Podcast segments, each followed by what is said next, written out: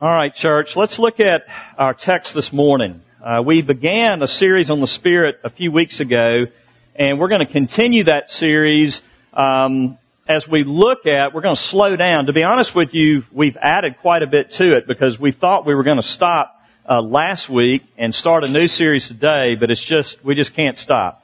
Uh, we got to keep going. Um, so this week we're slowing down and we're looking at Galatians five and, and verse twenty and twenty-two where Paul says um, that we are to produce fruit, that the, that the fruit of the Spirit is love, and then secondly, joy. Uh, so we're honing in on this fruit of joy this morning. What is Christian joy? And we read about it in John 16 and um, verse 22. This is what Jesus said about joy. So with you, now is your time of grief. But I will see you again, and you will rejoice, and no one will take away your joy. That's the promise of the Scriptures. Let's go to God and pray that He gives us understanding this morning as we look at this topic of joy. Father in heaven, we thank you that your Spirit is alive and let loose in our lives. And we cry out. You said to ask for the Spirit and you would grant your Spirit. And so we pray for the Spirit this morning. Father, I pray that you would give us real understanding about Christian joy. I pray, Father, that you would make us a joy-filled people as you fill us up with faith in who you are and what you've done for us. Oh God, I pray that you would correct misconceptions this morning of joy. That Father, you would show us and give us hope for those of us who are more introverted and, and more downtrodden naturally. And Father, I pray that you would convict those who are more extroverted naturally and uh, uh, more upbeat naturally, that you would help them to see that it's not about personality, but it's about your spirit and the truth of your word and the truth of the hope of what you have done, are doing, and will do. And that, Father, you might create a living apologetic for the gospel of Jesus by making us a joy-filled people in a fallen, broken world. Oh God, would you come and give us understanding and would you change our lives and would you give somebody, would you give many people this morning new and living faith in Jesus Christ? And we pray this in His name. Amen. There's someone that is close to me um, and that has known me all of my life that has yet to receive Christ. Um, in fact, they've really rejected the faith over and over and over again. And um, I've given them books to read. I've had numerous conversations, and there's this uh, continuing, abiding resistance to the truth of Jesus and the hope of the gospel. Um, and as I've watched them and as they get older, I've watched them push away most people in their lives, especially anybody that has anything to do with God. Um, I find them becoming more and more resistant uh, the older that they get. And yet, they've, they've not pushed me away. I'm one of the last remaining people um, that they let into their world, if you will, and at least entertain the idea of discussions about God. And I was talking to a friend of mine this week about just this. And I've really wrestled with this relationship, and yet something came out of my mouth that d- directly relates to what we're talking about this morning. And what I realized was this, because as I lose hope, as I, as I struggle with believing that they're ever going to believe, it hit me this week that just maybe um, the reason that they've kept me in their lives, that they allow me in at least at times, is not because of some life of perfection, but because they have witnessed from the time I became a Christian until today the reality that one thing has not changed about me, and that is God's faithfulness to me. You see, I've started to get hopeful this week that you know what? Maybe God is doing something. I'm looking for that perfect conversation. I'm looking for that moment when the light goes on. I'm looking for that book that, that helps them. And yet, maybe what the best apologetic, what the best argument is, is their involvement in my life and seeing all the messiness, and they know most of it, all the hurt, all the pain, everything I've been through and, you know, 29 years of marriage, three, raising three children, planning three churches, moving all around, losing people I love, maybe the biggest apologetic is not what I've been saying to them, but them just standing back and watching that God has been faithful to me. You see, when I became a Christian, they told me it was just a fad. Uh, they told me that I would get over it. That, you know, this zeal, you know, people do that every now and then. And yet that zeal has not, and instead of fading out, it's grown and it's blossomed. And they've been able to see that. And That made me hopeful.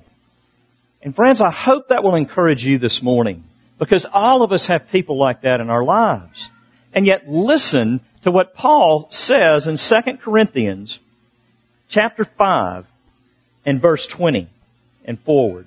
Listen, he says, We are therefore Christ ambassadors, as though God were making his appeal through us. We implore you on Christ's behalf, be reconciled to God. Interesting.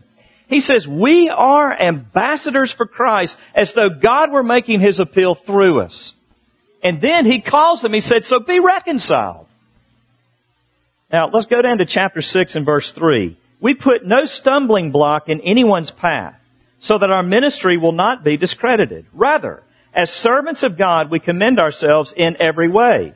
In great endurance, in troubles, hardships, distresses, in beatings, imprisonments, and riots, in hard work, sleepless nights and hunger, in purity, understanding, patience, and kindness, in the Holy Spirit, in sincere love, in truthful speech, and in the power of God, with weapons of righteousness in the right hand and in the left, through glory and dishonor, bad report and good report, genuine yet regarded as impostors, known yet regarded as unknown, dying and yet we will live on, beaten and yet not killed, sorrowful yet always rejoicing, poor yet making many rich, having nothing and yet possessing everything. We have spoken freely to you, Corinthians, and opened wide our hearts to you. We are not withholding our affection from you, but you are withholding yours from us. As a fair exchange, I speak as to my children. Open wide your hearts also. Isn't that beautiful? You see what Paul is saying there?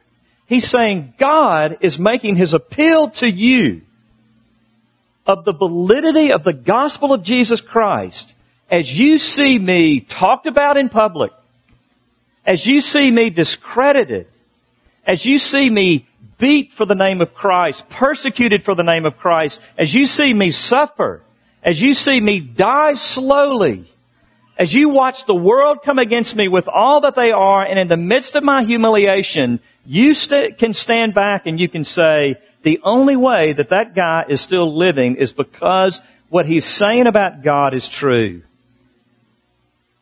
Do you understand, dear friends, that in a real sense, your Christian joy, and we're going to define it this morning, it's probably different than what most think. Your Christian joy is what the world needs most. John Piper, um, who that name means something to probably a lot of people in here.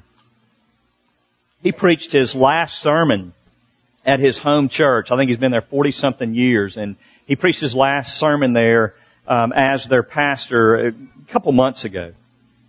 And he preached on this text. And the title of this text was, What the World Needs Most from Us is Joy. He's dead on. You see,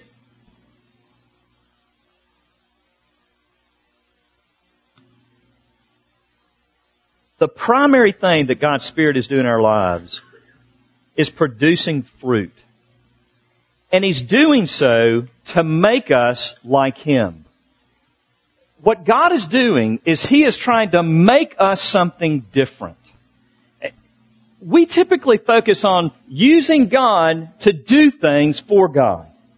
But if you to, to understand God's work, you've got to understand that what He's after is not just gifting you to do great things for Him, but He is about making you different so that you can be different and therefore do great things for Him. You see, if He makes you different, you will be different. And then you will be a testimony of the validity of the gospel around you. Let me put it to you like this. The primary thing that God is trying to do in your life is not make you moral, but loving. Because if you love Him, then the moral decisions of your life are going to revolve around Him. The primary thing that He's trying to do in your life is not make you sexually pure. But He wants to make you joy filled. Why? Because if you are joy filled with Him, then you don't need substitutes. You're not addicted to uh, sex or pornography because you're addicted to something greater. You're getting the intimacy of God through His love through the person of Jesus Christ, and therefore you're joyful. The, the primary thing that God is trying to do in your life is not make you self-sacrificing, but a peaceful person.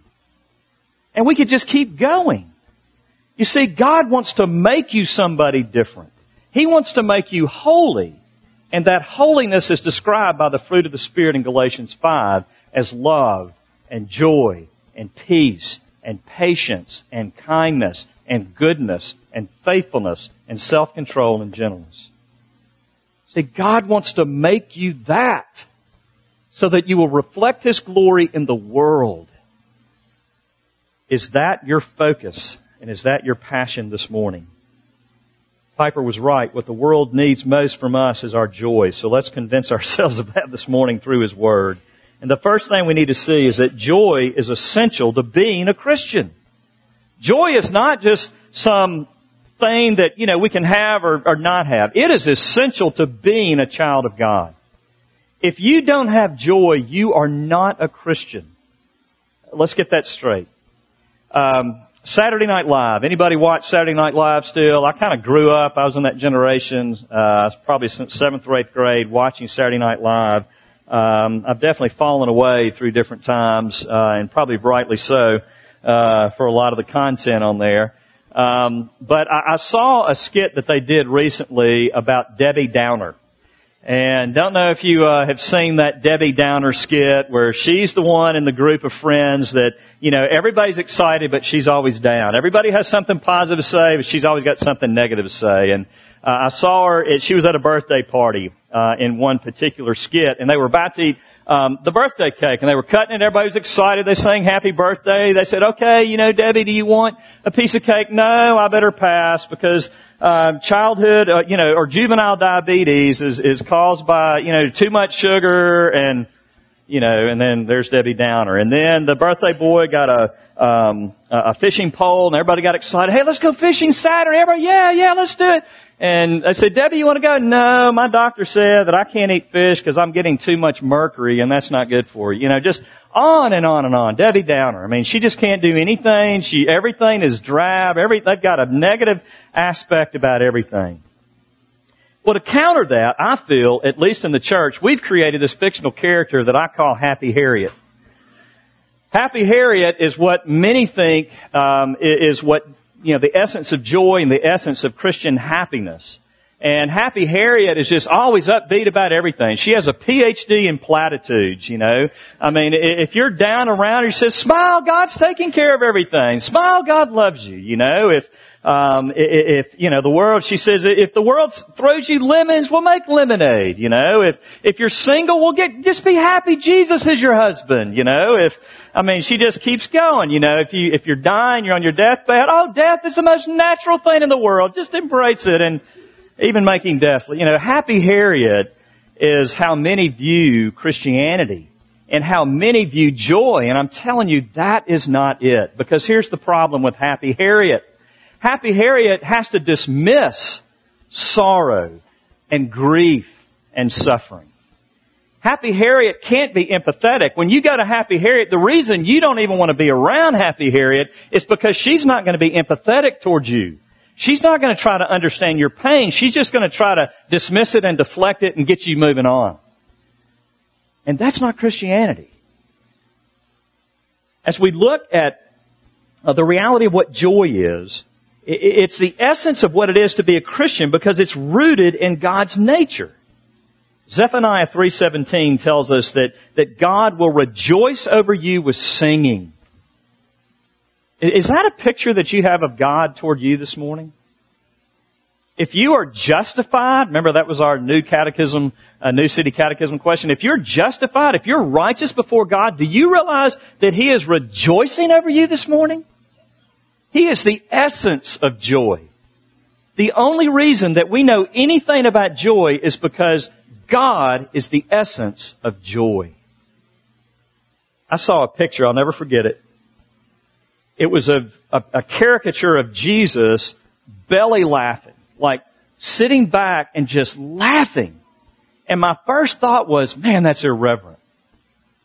Why? Because that's what the church tells us. you know, you listen to sermons about the church and you think holiness has nothing to do with joy.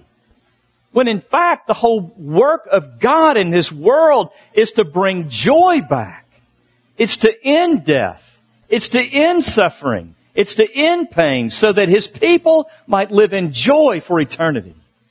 You see, God is the essence of joy and yet that's not all He is. Listen to Isaiah 53 verse 3. He was despised and rejected by men, a man of sorrows and acquainted with grief.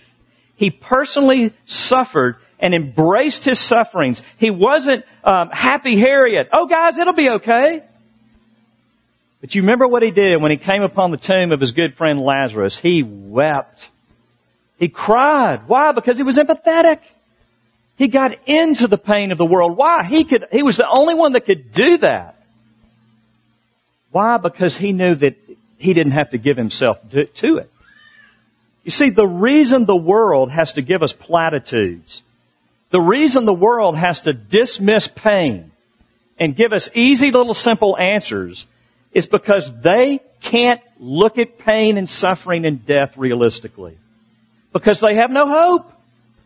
For them to, to really take an honest look is for them to become the most skeptical Debbie Downers on the planet. But we can. We can look at hope. You see, Paul tells us this in 1 Thessalonians 4.13. Don't grieve like the rest of mankind who have no hope. Do not grieve like the rest of mankind who have no hope. What is that implying? Grieve like people who have hope. Don't stop grieving.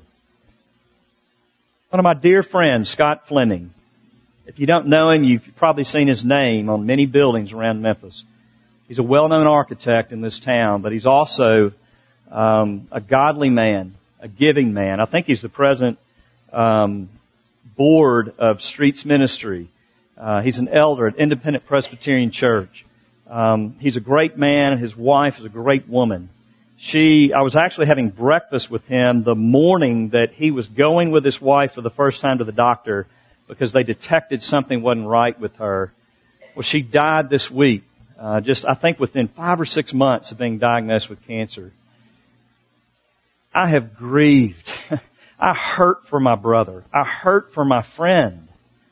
I mean, to, if many people think that to become a Christian means to never hurt again. If you become a Christian, you're going to hurt more than anybody else. Because you see, the only way that I can love my friend is to empathize with my friend. The only way that I can really love and support him is to get into where he is and to feel that and even project myself, what would it be like?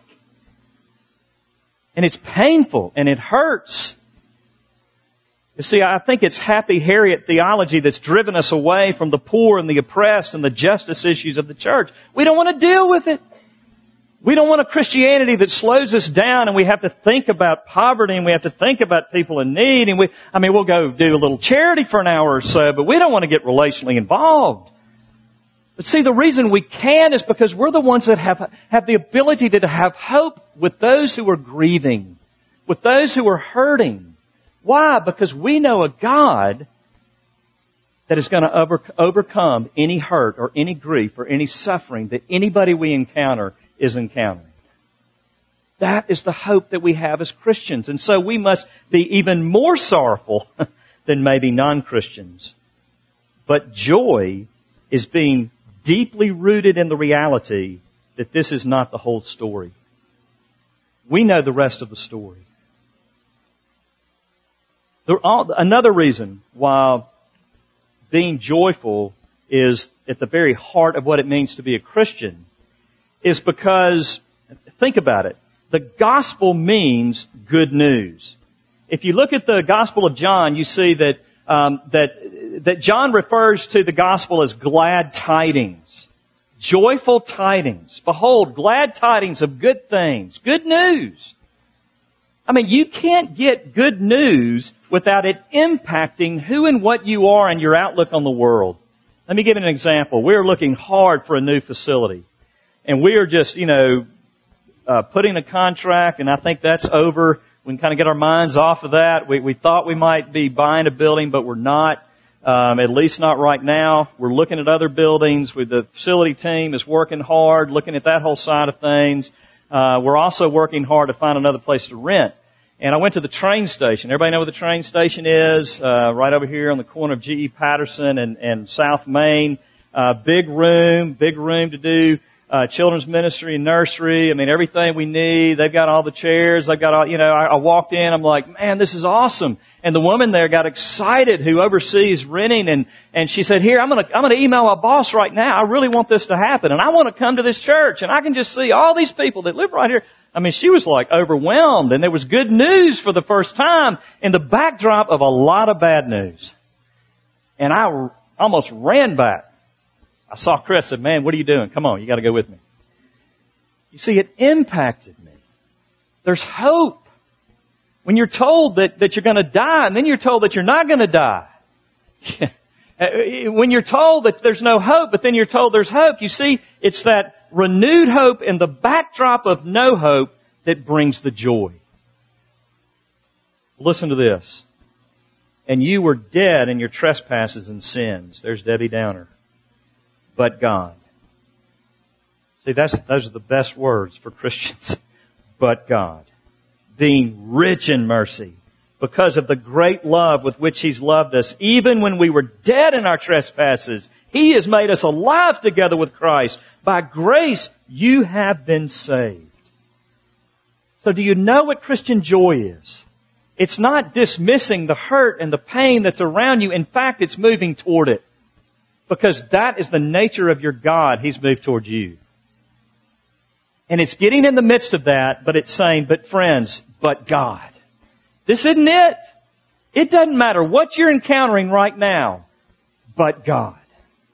It doesn't matter if you don't have a job. It doesn't matter if your marriage is, is over. It doesn't matter if you've lost a loved one. It doesn't matter whatever you're facing, but God if you're in Christ Jesus.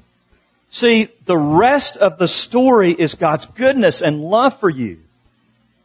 And therefore to believe that is to have joy and hope in the midst of suffering and pain. So it's very central to being a Christian, but secondly, Christian joy is rooted in Christ. It's not just essential to being a Christian, it is rooted in who Christ is I'm watching someone I love wrestle with the reality that what they've trusted in for joy all their lives is slipping out of their grasp. They've trusted in work and their ability to make money all their lives. That's been what has driven them. They're coming to the end of their lives and they're real, they're about to lose it all. They could go bankrupt. They're definitely losing their business and they're being left with nothing. They've sacrificed relationship after relationship after relationship on the altar of success and on the altar of money and work. And now they're facing the reality of dying broke and alone. It's one of the most painful things that I've ever had to watch. It's like watching someone with an addiction that, that they think that the bottle or they think that the crack pipe or they think that whatever is the thing that's going to bring them life. And yet the very thing they're looking to to bring them life is bringing them death. But here's the thing. I was encouraged this week, believe it or not, as I thought through this, this whole reality of Christian joy. Because conversion, Christian conversion, Christian revival, Christian um, renewal is always preceded by loss. You can't be converted and you can't be revived in Christ and you can't, you can't find real joy in Christ unless you are willing to lose what you think is most important to you. The functional trust in your life, that what it means to be a Christian is you're going along loving one thing and, and it's supporting you and then all of a sudden you realize that you have been deceived. And this thing that you thought was going to give you life for the rest of your lives is not and cannot but Jesus. You see, that's Christian conversion. And so as I watch this and I watch the, the horror uh, uh, of watching somebody I love lose it all, I keep thinking, well, just maybe. Because this is what everybody has to go through. And maybe it's just going to take them 78 years to realize, or 80 years, or whatever it is. We've got to lose hope in the things that we think we love and the things that we think can satisfy us to really find Christ. See, we look to the love of our spouse. We hope in our spouse. If that's our ultimate trust and we lose our spouse, then we've lost everything. You see, if we're hoping in Christ and we have a spouse, we can, we can then be married and we can love appropriately. Because you see, when, when our spouse or when getting a spouse is our idol, what we're doing is we're saying, I long and I must have somebody that looks at me and says, I choose you. Well, guess what? That's Jesus for the Christian. It, it can never ultimately be your spouse. It can never ultimately be the hope of finding the right spouse. Because God has, is already fulfilling that desire in you. I choose you. Job. If job is your idol, if you are looking to your job, if you're looking to success in your work to define you, then all it takes is someone who is better at your job to end your hope and your joy.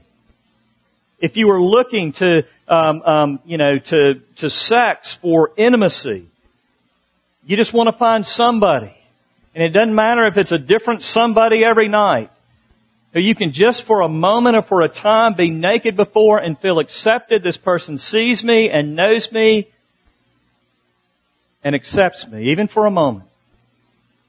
Dear friends, Christ can give you that every moment and every second of every day. They, they know you not just physically, but they know you emotionally. They know what you think and what you don't think. They know everything about you. God does, and He says, I look at you and I love you and I accept you and nothing can change my mind about you. That's what you're looking for. And so you see that worldly hope and, and, and worldly joy, excuse me, worldly joy is based on something temporal and it will always leave you empty and cold in the end. Maybe not today, maybe not tomorrow, but one day someday, even on into eternity, because there is no earthly anything that can sustain you eternally. But Christian joy is rest on the very person of Jesus Christ. Listen to John 16, 19 through 22. Jesus saw that they wanted to ask him about this, and so he said to them, Are you asking one another what I meant when I said, In a little while you'll see me, no more, and then after a little while you will see me? You know, Jesus was kind of giving them the heads up that he was going to be killed and uh, he wouldn't be around anymore says, Very truly I tell you, you will weep and mourn while the world rejoices. You will grieve, but your grief will turn to joy when? A woman giving birth to a child has pain because her time has come, but when her baby is born, she forgets the anguish because of her joy that a child is born into the world. So with you. Now is your time of grief, but I will see you again, and you will rejoice, and no one will take away your joy. You see, Jesus has won their hearts and He has become the very essence of their love. And the thought of trying to do the Christian life without Jesus was overwhelming to them. But He said, take hope. It'll just be for a little while and then you're going to see me again. Do you understand that that is your hope? that to see Jesus is to have joy for the Christian. And so now you've got to ask yourself the tough question, does Jesus, is He the one that really is the one that I look to to bring me joy? or is it something else? Is Jesus the one that you are waking up in the morning and running to? Is He the one that you're going to throughout the day? Is He the one, is He your first thought in the morning and your last thought at night? Is He the one that you're looking to for ultimate satisfaction? If not, whatever that other thing is, is, it will let you down. And you will know no joy.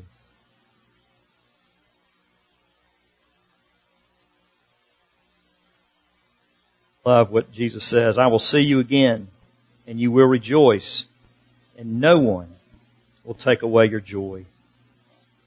You know the difference between,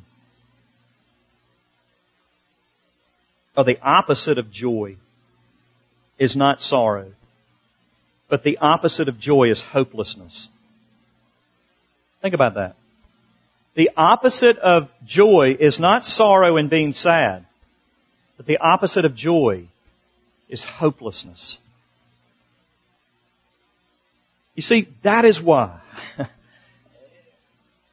we as Christians have to look at Christ as the very essence of our joy. It can't be that new job. It can't be that spouse. It can't be a changed circumstance.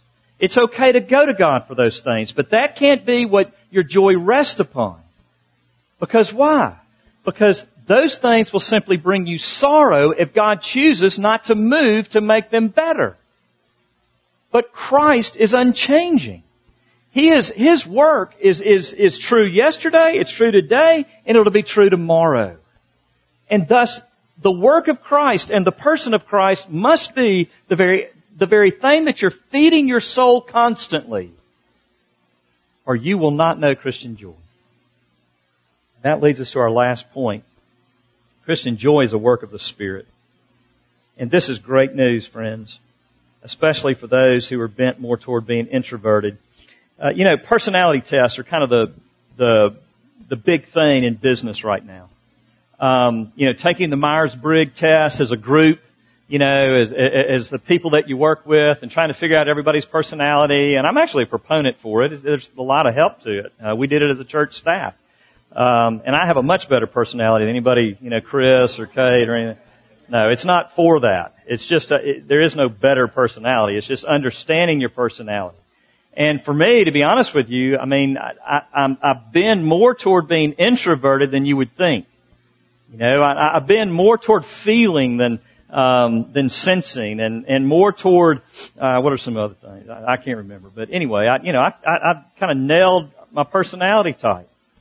But the thing that's always bothered me is that I'm not extroverted. I am up here. And I am in certain situations, but most of the time I'm not an extrovert. I'm not a peppy guy. I don't just wake up in the morning, you know, I'm not that guy. You know, oh, it's a great day, everything's wonderful. I mean, I'm kind of, oh man, you know, the first thing I'm thinking about is, man, we got to find a new place to worship in. We got to, you know, we got, I'm meeting with these, you know, I'm looking at kind of the, I'm, I am the Debbie Downer sometimes in a lot of situations, naturally. I mean, that's me. And so, for a long time, I had, I had trouble preaching on joy.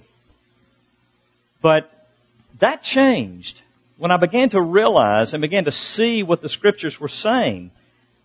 The fruit of the Spirit has nothing to do with your personality type. Having joy has nothing to do with being extroverted. In fact, I think I could build a case that if you're extroverted, you, you are tempted not to have the essence of real Christian joy. Because if you're extroverted, then you're just happy. You don't really know why you're happy. You're just happy. But for an introvert to be happy, he's got to contemplate some good news. You get it? For, for most of us to be happy, that don't just jump out of bed ready to take on the world. We gotta get some new news. We've gotta watch the news of the gospel. We gotta be reminded. And see, that's why I think I'm a different person many times in terms of personality up here. It's because I've been contemplating and studying and getting alone with the truth of God's Word all week. And by the time I get up here, I'm about to, I can't wait to tell you about it. And that's how Christian joy works.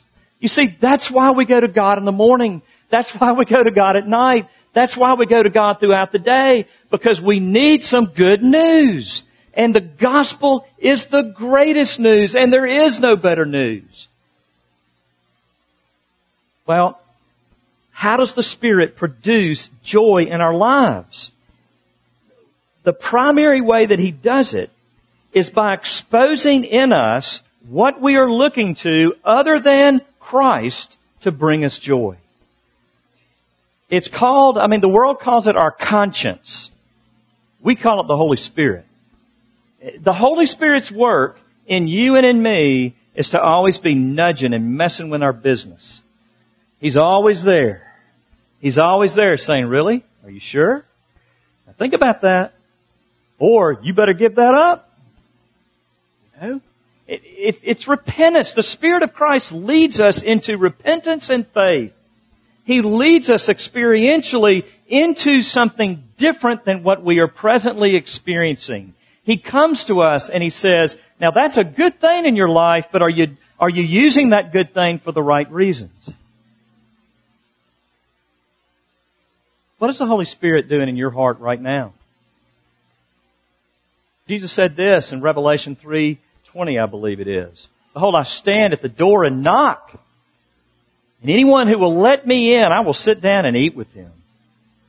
You see what the Spirit wants to do in your life? You think He wants to make your life miserable. What the Spirit is doing is trying to get you to let go of that thing that you're looking to, that you think you have to have to be happy, to show you there's something a whole lot better. The Spirit wants to take your hands off of one thing that He might put your hands on Jesus. So what is the Spirit nudging you to, to move away from right now? It feels cruel, doesn't it? But it's not cruel. It is love. And that's what the Spirit does. And when you're in that situation, do you know what you need? You need the Spirit. You need the very one who's doing the work to convict you of sin to do something else, and that is to give you love for Jesus. And that's why we started out in Luke where Jesus says all you gotta do is ask God and He'll give you the Spirit. Because the Spirit is the paraclete. That's how, what Jesus refers to Him as in John. One who hears the cry. So if you want to be a more joyful person, by turning away from some, something that you're looking for, something that you're putting hope in that you think you have to have in order to have real happiness in life, and that thing has such a grip on you that you can't in your own power let go of it, cry out to the Spirit of God and say, would you please help me let go and have faith that you are enough, that you are more than enough. And dear friends, if we do that this morning, if each of us do that this morning, somebody, maybe many people in here might be converted. Because that is what Christian conversion is. So what is the Spirit nudging you to let go of? What is the Spirit nudging you to move toward? Cry out to the Spirit of Christ and beg Him to give you the strength to love Him and to believe that His love is sufficient. He is waiting knocking at the door, the picture he gives. Would you go to him this morning? Let's pray. Lord Jesus, we thank you that we can have joy in the face of utter sorrow and utter grief. And Jesus, we thank you that you are the essence of life and you are all that is good.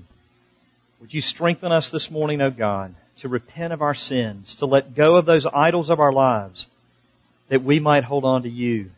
And we thank you that you are reaching for us, that you are pursuing us, that you are after us, that you won't let us leave us alone, but you're going to continue to come after us.